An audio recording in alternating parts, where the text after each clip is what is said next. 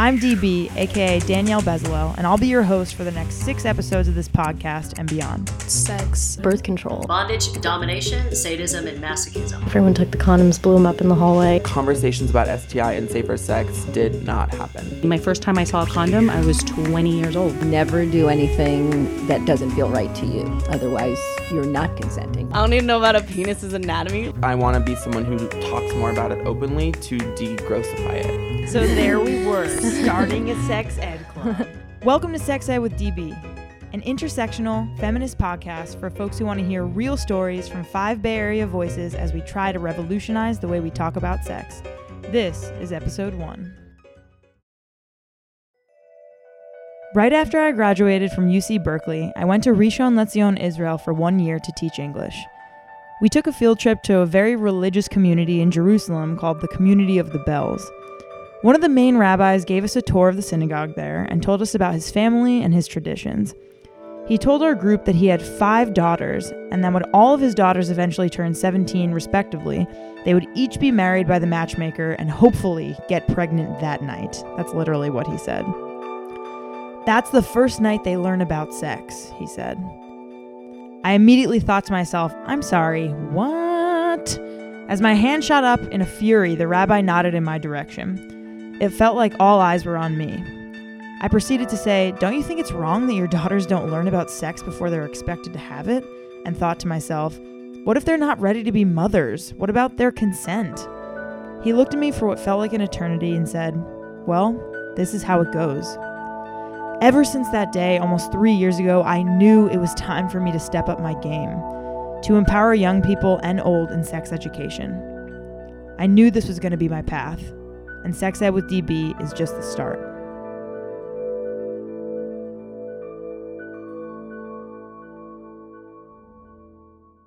This podcast is going to be a little different than the other podcasts you've listened to. Instead of one guest that we focus on each episode, you'll hear from all five of our voices every single episode. If you can just um, tell us a little bit about yourself, what kinds of identities you have, like racial, sexual orientation, if you're comfortable, what you do, and just how you identify who you are. So, my name is Ivy Chen, and I'm a sexuality health educator. And what I usually do is I go and visit schools where I teach kids and teens puberty education, sexuality health education, and I am also a lecturer at San Francisco State University. So I've been teaching sex ed in the community for 21 years and have been lecturing at SF State for 15 years. And what that sometimes means is that the college students in my class will say, very commonly, Hey, you taught me when I was 10 in puberty class in the fifth grade, and it's always great to see them. Amazing. That's so great. It's so much fun. The age ranges are so varied. There. It really is. That's yeah. great. Amazing. So we'll just dive in. Um, the first question we have is How have your various social identities played a role in how you view sex, sex ed, gender, and sexuality? Yeah, I mean, I definitely feel like that any person who's talking about sexuality, they're going to be talking about through their talking about the subject through their own lens. And so, absolutely, my identity as a cisgender, heterosexual, uh, Asian American woman, that's going to play a role in the way that I perceive this. But I feel like that um, what is good is that part of my training is to is to get me to realize just the diversity of my audience and to be able to talk about their lives and their options uh, regardless of how i view things and i do feel like that that awareness and that inclusivity is really important for any sex educator to keep in mind totally and can you define for our audience who maybe haven't heard these terms before. Sure. What does cisgendered mean? Yeah, and so you know what? The thing is that people most often have heard of the term transgender, and that is when somebody of one biological sex identifies as the other gender, such as somebody who is born with a set of testicles and penis and a scrotum, but who identifies as a girl. And what the problem is, is that sometimes actually people don't realize that sex and gender are two different kinds of sexual identity. They overlap them, like the way you see on forms a lot of the time. What is your gen? What is your gender, male F, or yeah, female? M or F, just two boxes, what right? is just up two with choices. that? That's not correct. Nope. Yeah, and so the thing is that uh, whenever people hear transgender, and then conversely, they're like, well, what if somebody's uh, biological sex and their gender identity aligns. And so somebody with a penis and testicles who identifies as a boy. And in most cases, people just say that's quote normal, right? And it's actually that's not the term, okay? And so even though people uh, who are part of the majority or the dominant group, they have an identity too. And so for somebody whose sexual identity, uh, biological sex, as well as their gender identity aligns, is called cisgender any sort of details or stories that come up about types of sex education that you've either taught or like you said you experienced whether that be in catholic school or just like as you grew older um, kind of any sort of opinions that you have about you talked a little bit about the effect, effect of the instructor, um, the tone, mm-hmm. but can you talk a little bit about like abstinence only uh, education oh, and sure. like the shame that comes with that? Yeah, and so I mean I can start with that, but the good news is that in the state of California, starting in January 2016, there's a new law in place, and it's called the Healthy Youth Act. And it's good, right? Because that title actually doesn't just talk about sexuality. And so, what it means is that comprehensive sexuality health education is mandated in California. Now, even though they are technically required to teach it starting in seventh grade, a lot of school districts have adopted that, the spirit of it, and have taken it down to the elementary school level, mostly fifth grade in terms of teaching puberty class in that comprehensive way. Now, and what does comprehensive right, I was mean? just going to say, now, comprehensive is actually, I mean, it basically means it's complete, right? Right. And so it's, and it's not exactly the polar opposite of abstinence only because we do talk about abstinence as a choice but it's not the only choice. And so, right. what that means is that we talk about um, all kinds of choices, including different gender identities, different sexual orientations, uh, acknowledging and recognizing they exist, and to talk about them in a way that's inclusive. Now, one of the tactics that I don't use and I don't think is effective that even people who teach comprehensive sex ed use is the scare tactic. And so a lot of times, even though uh, I'll talk to my college students and they'll say, "Oh, we had sex ed," but I mainly remembered getting that nasty slideshow where it was totally. just all the STI symptoms. And, yes, and it was big disgusting. boils, and it was very scary, yeah, yeah. and just only the ugly parts. Right, exactly. And so it doesn't necessarily cause behavioral change. It doesn't necessarily cause people to stop having sex or immediately start using condoms. It just makes them feel bad about sex, and they're like, "Oh, that's just gross." Okay, and then they get into this little denial box, and like, but that doesn't. That's not going to happen to me, right? I don't know anybody with HIV, and uh, or that they are sure that they will be able to recognize it because they've seen pictures of it. You know, but the truth is that with STIs, there are so many that can be asymptomatic as well as uh, having very mild symptoms that don't resemble what they see in the classes. And so, I mean, so that doesn't work, right? And so, uh, I would actually say that if we're able to teach sex ed in a way that is entertaining, that is fun, actually, that makes it so that the students come out having a very positive experience because what we're talking about are things that are relevant to their lives that will help them to be able to make good personal decisions. And so, and you know, that also means that the choice of the educator, too, as much as we can try to get a, a diversity of educators so that so that the audience whom you're trying to reach feel like that they can identify with you and the more that they can identify with you in terms of um, you know racial, ethnic identity, sexual orientation, uh, the more I think they feel what you're saying is credible and relevant to them. Totally. Now, and, it, makes a huge difference, right? The source of the info and yes. how they present it. I remember over the phone, we recently spoke about how there are a lot of young Asian American students who don't necessarily always or ever possibly see an Asian American teacher in sex education. Mm-hmm. Yeah. I mean, there's just such a dearth of Asian American representation in the media overall. And especially talking about sex, right? right? So that I think for them to be able to see somebody who resembles them being able to talk about this, this can actually be a real uh, aha moment for them where they're like, hey, well, I can relate to her, and if she can talk about it, maybe I can talk about it. What would you say is the most challenging conversation, or what's difficult about speaking about maybe a topic in sex education, and why do you find that challenging? Yeah, you know what? I tend to find that the kids and teens as an audience, they're pretty good. you know, what tends to be possibly difficult are parents you know, it's because, first of all, they grew up in a different generation where it's not the age of the internet. And I think that sometimes it's hard to explain, you know, you might think they're too young to hear about this, or why do we have to explain But so they're much? just the right age. They really are. They know more about sex than you think they do, and they're exposed to so much stuff, right? And so, uh, especially just with how easy and accessible internet porn is, and you know, sometimes the kids will tell me they're just surfing and these like pop up when like the porn will find you, you know. And so, in that case, I think that a lot of parents don't realize how important it is to have these conversations early and how much to cover. Mm. Anyways, and, and to realize actually how adaptable and flexible their kids are. And I actually think that if the parents start these conversations earlier with them, by the time I see them in fourth and fifth grade, I can always tell the kids whose parents have talked with them. And they're not only knowledgeable, but they're so much more comfortable. They participate a lot in class.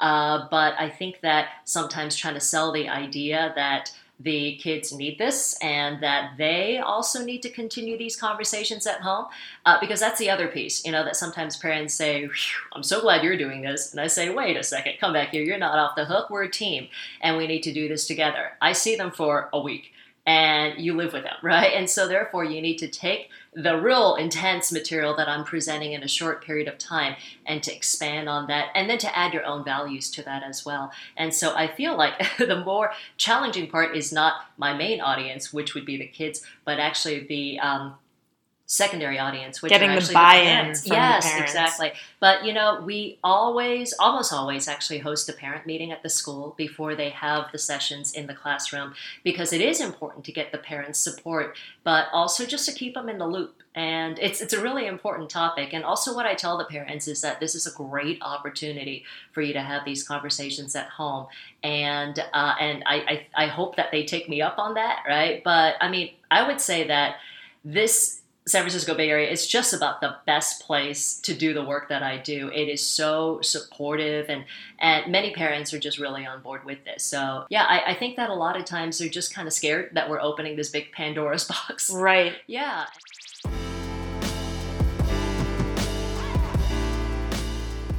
Yeah, my name is Aaron. Um, I use they and she pronouns. I am queer. I am trans. I am 25. I work for an organization called the Family Violence Law Center, primarily doing dating and domestic violence prevention education with queer and trans high schoolers in Alameda County, mostly Oakland. And I'm a part time grad student at SF State studying education, super interested in education surrounding healthy sexuality, and really excited to be doing this project with you. Amazing. Thank you so much for being here. Um, super happy to have you on the team uh, making this podcast, and we are so excited to hear your story. So, thank you so wait. much for being here. Um, we're going to dive right in um, to episode one, um, which is all about sex ed and how we talk about sex. Um, and I want to know so, you've worked with youth for how many years teaching sex ed? Three. And what age?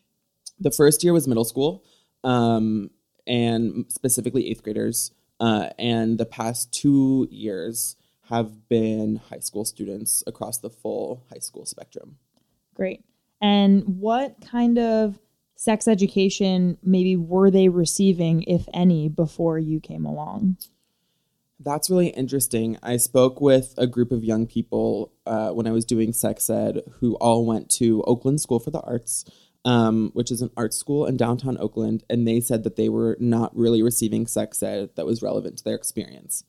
And in my head, I'm thinking, if you go to an art school in Oakland and you're not getting sex ed, then like Where who, where is is it coming happening? from? Like who's who's getting it? Who's learning about it? So yeah, I think and there's there's full range of uh, experiences there. So that was some of my youth experience. I also have a really good friend who's a teacher and have worked with some of her kids in my after school program. Um, and because she's a close friend of mine, we were working on her sex ed curriculum content together. So I did know that those young people who I was working with, who were also her students, were receiving more comprehensive sex ed. Um, so again, yeah, full range of the spectrum there. What do you think is like the easy? So, but just because you're used to it doesn't necessarily mean it's always easy. So, like, what are like the challenging parts of those conversations in your experience? Like, does one experience kind of like, like, you know, go off in your brain where you're thinking, like, wow, that was a really hard talk about sex that I just had with this one person? I think the earlier on the conversations I've had about sex, the harder they were. Um, just because practice is good, and I didn't have practice when I was first starting out, obviously. Um, I think the one of the hardest things has actually been having conversations with my parents around me having sex with people who don't have penises.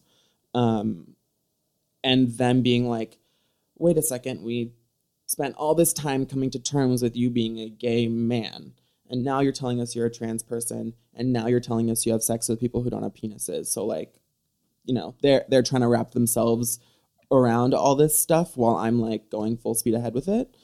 Um I think yeah, I think those conversations with family have been hard and not because I think there's any malintent there or I think there's any um, distrust or uh, I think they love me a lot. I think that there's just like a generational gap in how we think and talk about sex.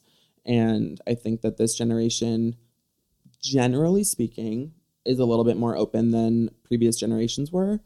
Um, yes and no though, right? Because like I feel like so often I like I know it's so stupid, but like I have a hemorrhoid right now. Okay, I said it. You said I it. have it. It's painful. I want to talk about it with people. And like I feel like recently I tried to like bring it up, and people were like, "Oh, like ew." I was like, "Shut, shut up! All Yeah, right, you have a yeah. butthole." There are three million cases, according to the homepage of Google, that people get hemorrhoids That's every year cases. three million is enough for Yeah. people to be like, let's talk about that. Like, Yeah, you know? yeah. So I feel I hear what you're saying, but I feel like we can always like be doing better, even as like young people striving yeah, and I think that it. people people don't want to talk about gross stuff, and what people consider gross is very diverse.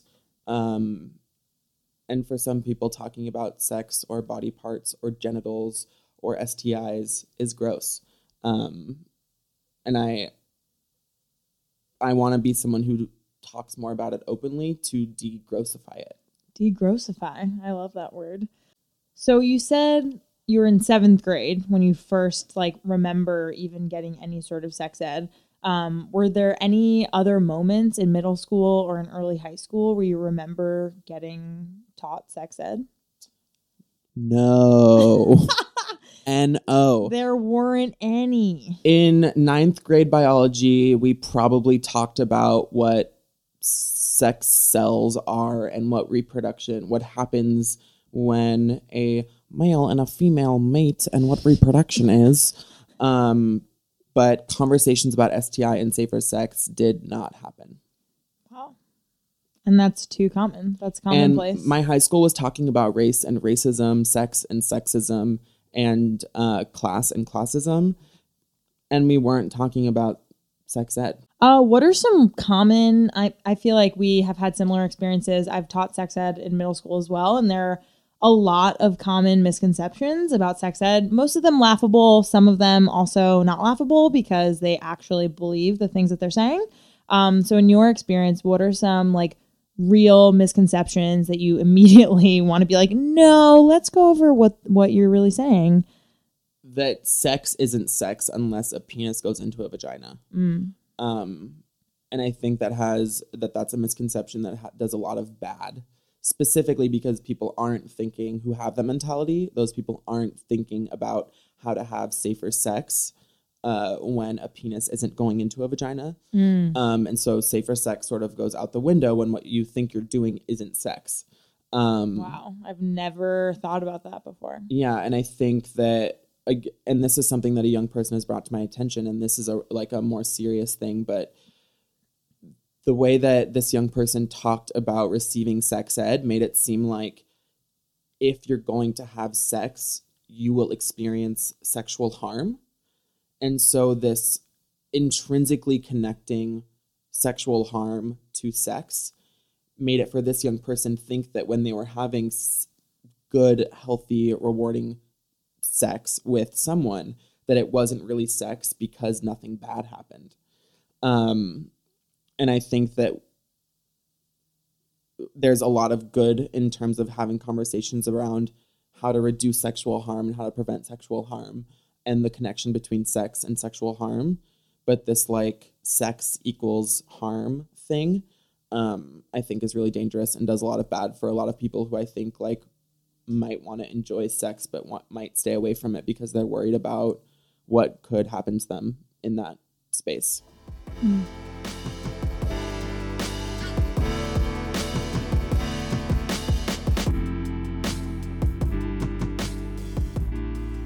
My name is Pristine with a P.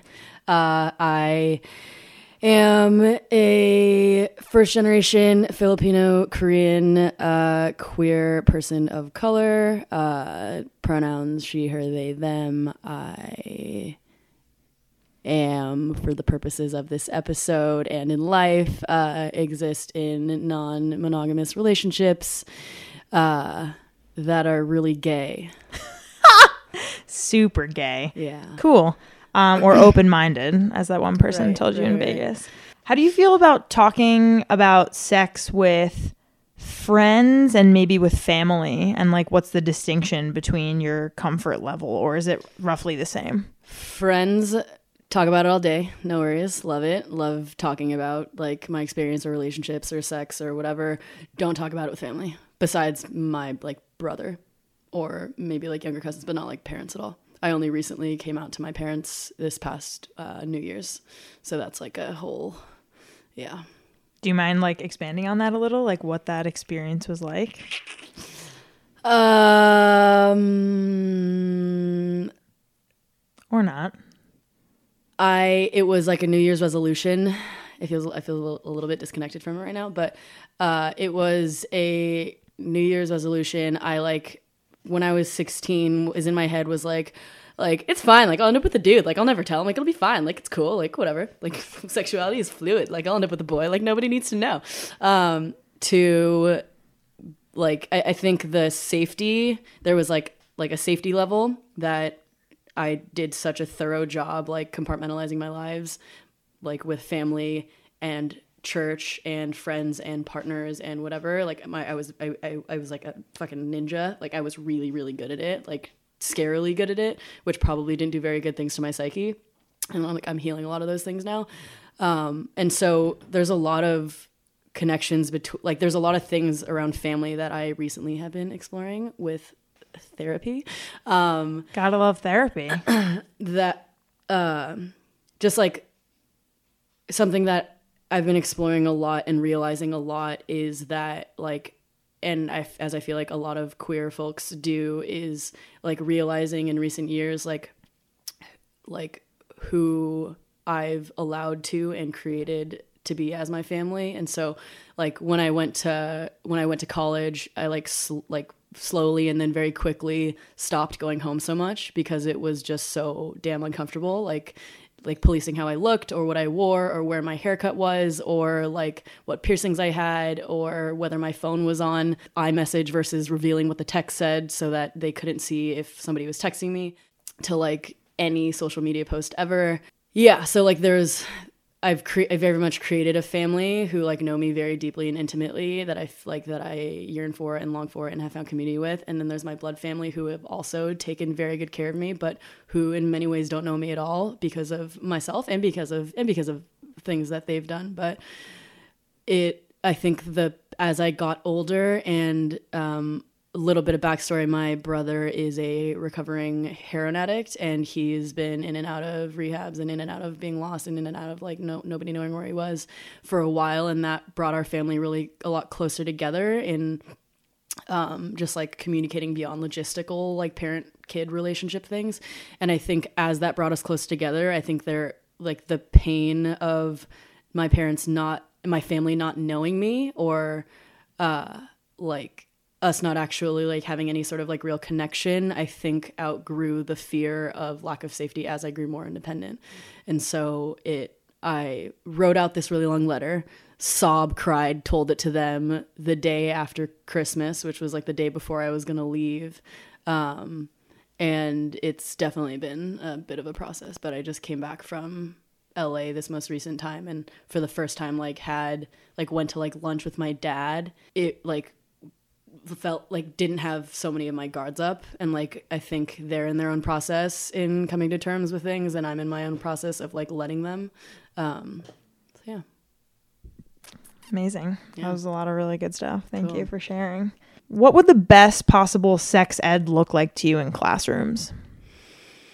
Um, probably led by one of my friends, uh, or many of my friends, and I think it would probably be a student-led syllab- syllabus um, around like this is sex ed. Let's okay, everybody giggle. Uh, uh, okay, great. Um, like, what do y'all want to talk about? Right around like, uh, and you know, having our own resources around curriculum. But if people have like genuine questions about things that they have no idea about, right? About like, I don't know, things that students have, like maybe creating some sort of structure around it, but having allowing it to be student led around.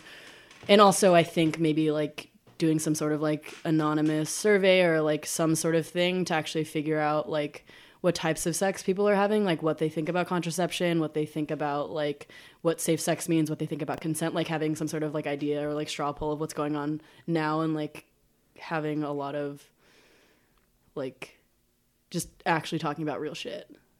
That was super specific. That was great. That's what I was looking for. I think the last question I have on this topic for you is what's your favorite slang term for any body parts that you or someone else has? Slang. Like tatas is an example of a slang term for boobies, which Oh is God, another slang really? term for breasts, Uh, which is another slang term for titties. Um, titties. Uh, I, I've, I often call people with penises penis wielders. What the fuck does that mean? Somebody who wields a penis. Sure, but what? Where? Where's the Just, origin like, just of that? like I don't necessarily want to like assume somebody's gender identity, and yet if someone is going to like be a penis wielder or like, and also it's like a sword, right? It's like Hmm. like there's like a, like an like an agency and like wielding something. It's like this is hello, I'm here, you know. right. like if I'm talking about something, if I'm frustrated about something, because I don't want to just say like men, because like men without penises or women with penises, Right. but like penis wielders, Right. because it's like something you have to take responsibility for, you know, Totally. and it's like dangerous and shit sometimes, you know, doesn't have to be. But, But it could be.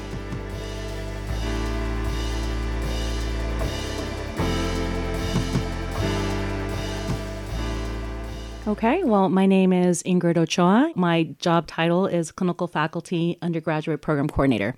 I know it's a mouthful, it's a lot, but I work at SF State and I pretty much work with the health ed department. So I do a lot of student management tracking. But prior to this position, I actually was a health sexual health educator for uh, um, on campus since 2006. And then prior to that, I've been doing sexual health education uh, for almost like maybe 20 years of my life. So yeah. I think that's it. Oh, and then my oh, and my identities. so, identify being 100% colombiana, hecha y derecha, 100%. Uh, so I um so Latina, and also fluid. So I uh, I I'm really that's kind of and also sometimes I would s- I'd say maybe in the BDSM community or kinky, maybe more kinky community because uh, it all really depends on how I feel and how I am that day, and it kind of changes throughout my life. So, how, so clearly you are very comfortable talking to students about all of these types of topics sex ed, public health, integrating all of those different areas. How comfortable do you feel with your friends and with your, so you said with your mom, it's been a journey and Yeah. a struggle. Um, where are you now? actually it's pretty it's pretty good i i have to say i don't i hate to use this but i did break her i broke her but it was a good break In a good way. in a good way yeah because now we really have a great relationship and it now it just kind of turned where she asks me for questions and it's and at first i had to I had to really be like, my mom started asking me about because I used to do workshops on on sex toys as well, and big. I have a big. I'm a big advocate for sex positive and like pleasure and desire, and so I did a whole like workshop series on sex toys and what's the right one for you. And so anyway, my mom, I used to take her to my classes when I would teach, and it would be amazing like how I is- I've seen her change because I kind of forced it down her throat for her to listen in a way. Because my mom would be like, "I, I, I no me I don't want to know," and I'm like, "No, mom, because I'm going to tell you eh, whether you like it or not. Listen I'm sorry, up, you're going to hear it." And so, but then I would always hear her her little face, even though like she's here knitting, she'd be like. kind of like peeking, like kind of, and I'm like, aha, I got you, you Just know. eye in the room. She was, you know, so she and it was be cute because my students would be so hesitant because there's one time, you know, like my mom cracked me up because I was talking about I was talking about anal sex and talking about um, anal anatomy, and I was telling my students about the using the duck version, like the how to how to do it properly, right? And my students were looking at my mom, looking at me, looking at my mom, looking at me, and they were like, and I didn't even think about it because I'm like all showing them, and they were just I saw after I stopped and I looked up, I saw all my students, and they were just like you know and then my mom i go mom i think they're like kind of they don't they're in shock. And my mom's like i've heard it all in her little accent. And it was just so cute because i was like mom i love you. So it just um and and it really helped like how she viewed it made her be more open-minded and more accepting of me. Because a lot of the times um it was what was hard was um she um you know i'm divorced. Thank god I'm sorry it's just like thank god. It was a struggle it was a two-year struggle. Anyway um but like when i was in a relationship and i got married my my the first thing my mom said was like oh see it was just a phase. And Oh, that was like a knife in my heart because for me i was like mom I, I didn't i didn't marry him because he was a man. I married him because he was the person how he made me feel. And it just so happened that he was a man but that's that's not how i viewed him. But my mom didn't really couldn't really grasp that. And so uh it, she just got to the point like finally she was like i get it now. I you know and just to hear that was just very reaffirming. Groundbreaking. it was because then it just made us be closer, and then it made her also appreciate my cousin who who who does identify as being gay, and my um and so then my mom was more like oh i get that now like her relationship with her um you know her partner and and then my mom asking me questions and and i go ask away you know and and so seeing that just um just made us get closer because it just made me feel like okay she really is trying so so it's good so now she's Great. now she does now she says partner She Yeah. you know, and she's like Gender are you- neutral yes exactly she's like are you who are you seeing anyone that you're interested like no, no matter what and it's Right. just it's it's cute She's on board. she's on board so it's like I go thank you mom you deserve like a fucking gold star so Amazing. yeah, yeah. What is one thing that you wish you learned as a kid, looking back now at who you are? And clearly, you know, you're, I wish the viewers could, or viewers, doe, the listeners, Listeners? they can't they see can't see anything. anything. huh? you can't see anything. Um, you're just, you come off so confidently and like who you are and who you, you know, who you want to, you know, portray yourself as just this confident, like beautiful person. thank you Yeah. Um, and I want to know what would you tell your your 15 year old self? What where would you go with that advice? The, and that's a good question because the I wish I had more about learning to love myself earlier on. Um, that was the I still struggle with that. Uh, I, I every day I wake up in the morning and I have my my on my on my bathroom mirror I have affirmations and I do it weekly and I change it up because you know it, that's the one thing i wish i learned earlier on. I wish i had that conversation and that dialogue where it's like uh, to love myself and to be proud of myself to love the body that i'm in. You know talking about body image is so you know we don't talk about it as often. Now i hear it more you know but back when I was in school, you didn't. And so, and it was always like I always felt like men were encouraged to to um, work hard. Men were encouraged to like, oh, it's not an issue. And women, I always felt like they couldn't do it. They they weren't as good enough and always that's the thing it's you're not good enough and i always kept hearing that in a little broken record in my head that i wish i had more people in my life when i was younger to just say you are good enough. And, like, you you're are- better and you're than better. enough. yes. And that not to put yourself down to appreciate what you have. And you know latin families are you know this is where some of like you know uh, you know, uh, some of the things that I grew up with is that you ha- you're you're so beautiful, but you know, if you were just to lose more weight, you would be so much beautiful. You'd be attractive. You'd get more men. And not really where I was always like, for me, it was about like, I go, okay, you know what? I'm getting, I'm a 4.3 in high school. I'm taking AP classes. No, that doesn't matter.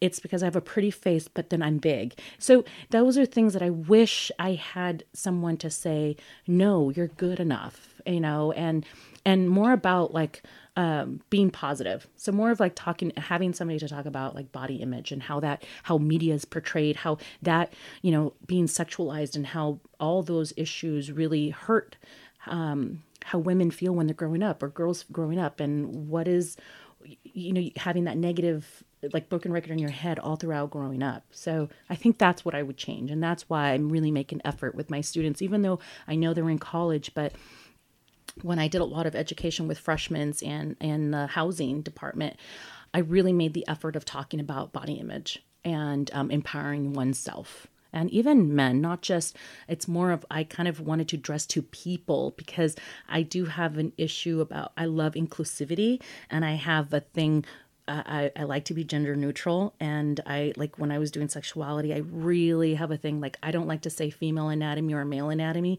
I don't use those words at all.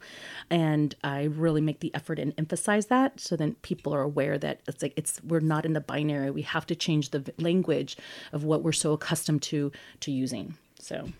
I'm not religious, but amen, sister.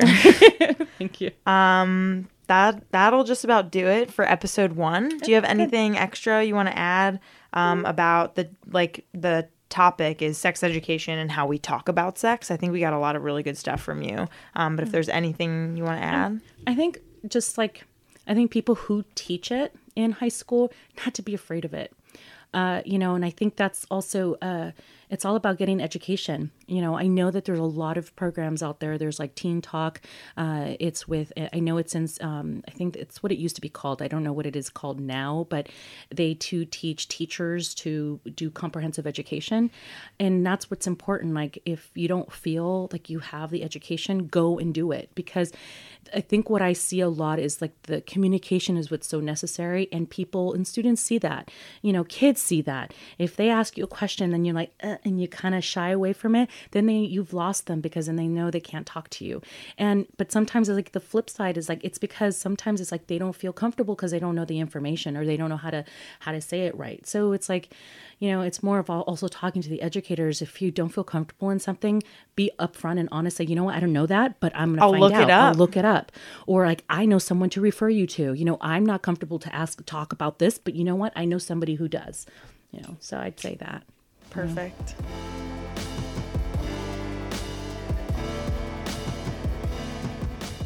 Okay, I identify myself first, I guess, as a physician. This is Rebecca Levy, my mother, and an OBGYN, a mother of three who runs her own private practice in Napa with over 2,000 patients. I'm an OBGYN physician. I work by myself in, in a private practice right now for the last couple of years. Um, that's only part of my identity. My the major part of my identity is a mom, and I have three kids that I gave birth to, including you, uh, two stepkids that I was around to raise part of the time as well. Um, I'm married to my lovely second husband. so I identify myself as a white, heterosexual female and really interested in the healthcare of women here and globally as well. I'm, I'm really interested in all of that. Can you talk about what age you remember getting sex ed, if at all? I feel like I heard a lot of stories growing up about grandma just kind of like bullshitting or like not even talking about it, not even really wanting hugs or like any sort of physical touch. Like, what, when was like the first time you remember talking about sex or hearing about it? I don't remember any conversation with any family member ever being with the intent to educate me about sex.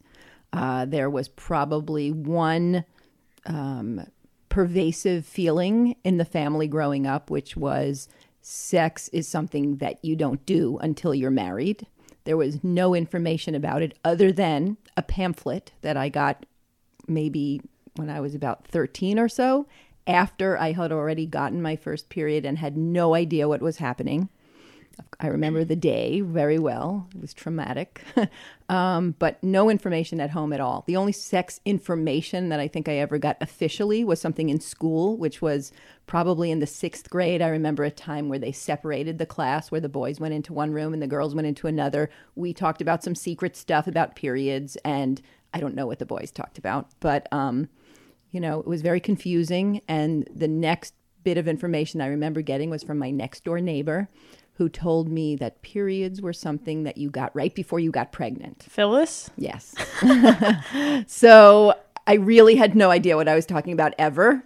And um, I think that what happened when I went to high school and actually took a health class, I was one of those kids that like took out a little notebook and was like, I got to write this down because this is really good information. I need And I, yes, I had no idea. So it, really, that's it about education. Really, nothing. And I think I, I feel like I, I picked it all up on my own for good and for bad.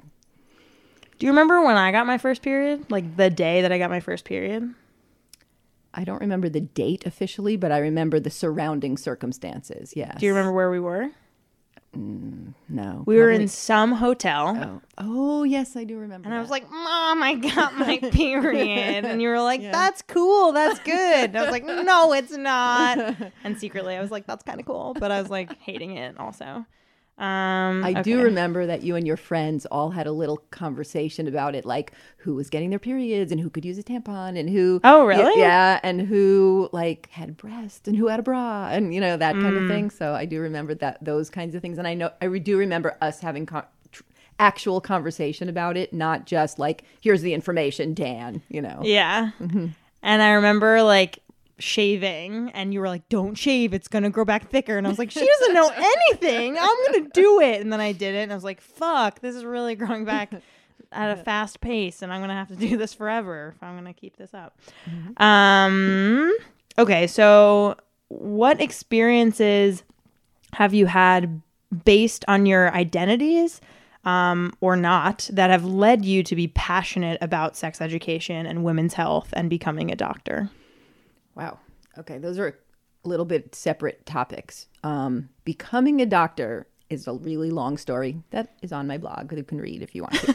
Um, but Plug. ba- yes, but basically, becoming a doctor in general was probably something I was always geared to, but even I didn't know about it. So when I was growing up, my father, your grandpa, who you never met, um, always wanted me to be a doctor. I was really, really busy telling him that I didn't want to be a doctor. So I would look for other things to be that were kind of like being a doctor, but not really a doctor. So I actually went to school and became a physical therapist and worked for several years. And then when I was being was was working as a physical therapist, I kind of backtracked and thought I might have made a mistake that I, I really did always want to be be a physician. So I tried and I, I studied and I went back to school, went to medical school, and it was in medical school that um, you know, in your third year of medical school, they make you go through all these different rotations where you have to do pediatrics and geriatrics and internal medicine. And I did my rotation in women's health, obstetrics, and gynecology. And it, it sounds really trite, but the first time that I was able to deliver a baby, which they do let medical students do in very busy hospitals where they don't care what you do as long as you do the paperwork, um, I felt like I had that that aha moment and I said, This is really what I have to do. So that was my goal from then on. And of course, you know, studying in women's health and, and doing your residency and working in women's health, I just got very, very passionate about it, feeling like as I'm taking care of women, I really see that it's so important because women are really the ones who run families and raise the kids and influence the next generation and taking care of them and have, letting them know about their health and making sure they know um, how to keep themselves healthy became a really big, uh, uh, not just an interest, but a real passion of mine. So that's what I've been doing for the last 20 years. And that's what I want to do too. And hopefully will. Okay, cool. How do you feel about talking about sex with like friends and family and like part past partners? Like was that always something you were comfortable with? Like how long did it take you to become comfortable with it or are you not really comfortable with it? Medically speaking, I want people to have the right information. So that's I've, I've made it my business to be comfortable with that, and I am. I mean, you should probably know that because we've probably spoken about everything you know out there. Yeah. Yeah, some. Like the day after like the morning I lost my virginity. I was like, I lost my virginity. And we like had a whole conversation about that.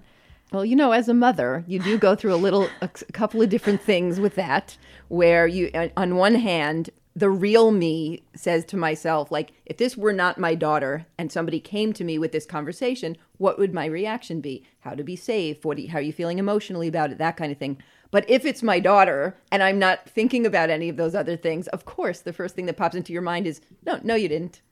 no, you didn't do that. You know, because the mother thing takes over the women's health thing. But then, of course, once you realize that if you react that way, your kids will never tell you anything again. You push that out of the way, and you give the information, and you react. Well, it's really interesting, like that you say it like that because you know, growing up, there definitely were times where I was like, oh, like I feel like you know you're like kind of like instilling this fear in me like about certain things but like as a mom i'm sure like that had to come into play like you just said like there's no way for you to only think like a doctor only think like a mom because you're both of those people and I have to say, one of the things for me is that ever since I've been a physician, I've always, for some reason, taken care of friends and family. So it's almost as if I've always had this thing where as soon as I take care of someone in a medical way, like my best friend comes in, I don't look at her in that examining room like my best friend. I look at her in the clinical way that I would look at a patient because otherwise you lose sight of how to take care of somebody. So for you, it, it would be the same thing. Like if you came to me worried about something, worried about something that happened or uh, some an illness or something like that, yeah, my first thing is, oh my God, you're my daughter and I want to take care of you. But once you're asking me for that clinical advice, I look at you as like, what is the correct information? And I know that you you know that I do that. that what is the correct information that I need to give you? What are the risks and benefits? What are the warnings I need to give you? yeah and, i'm that's just like what- mom be on my side and you're like it doesn't have to really do with sides but okay thanks for listening to sex ed with db if you want to engage with more of our sex ed content follow us on facebook instagram twitter and check us out on our website sexedwithdb.tumblr.com we would love to hear from you email us at sexedwithdb at gmail.com for questions comments and suggestions for our episodes to come what are some funny sex ed experiences you've had in the classroom? Email them to us and we can shout them out in season two. Our creator, host, and producer is Danielle Bezalel, aka DB. Our content writers and editors are Danielle Bezalel, Aaron Steinfeld, and Rachel Upton. Our graphic illustrator is Jessica Lynn.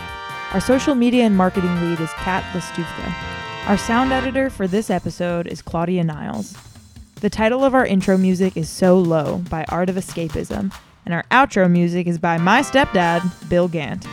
Thank you to our featured voices and our listeners. Tune in next time.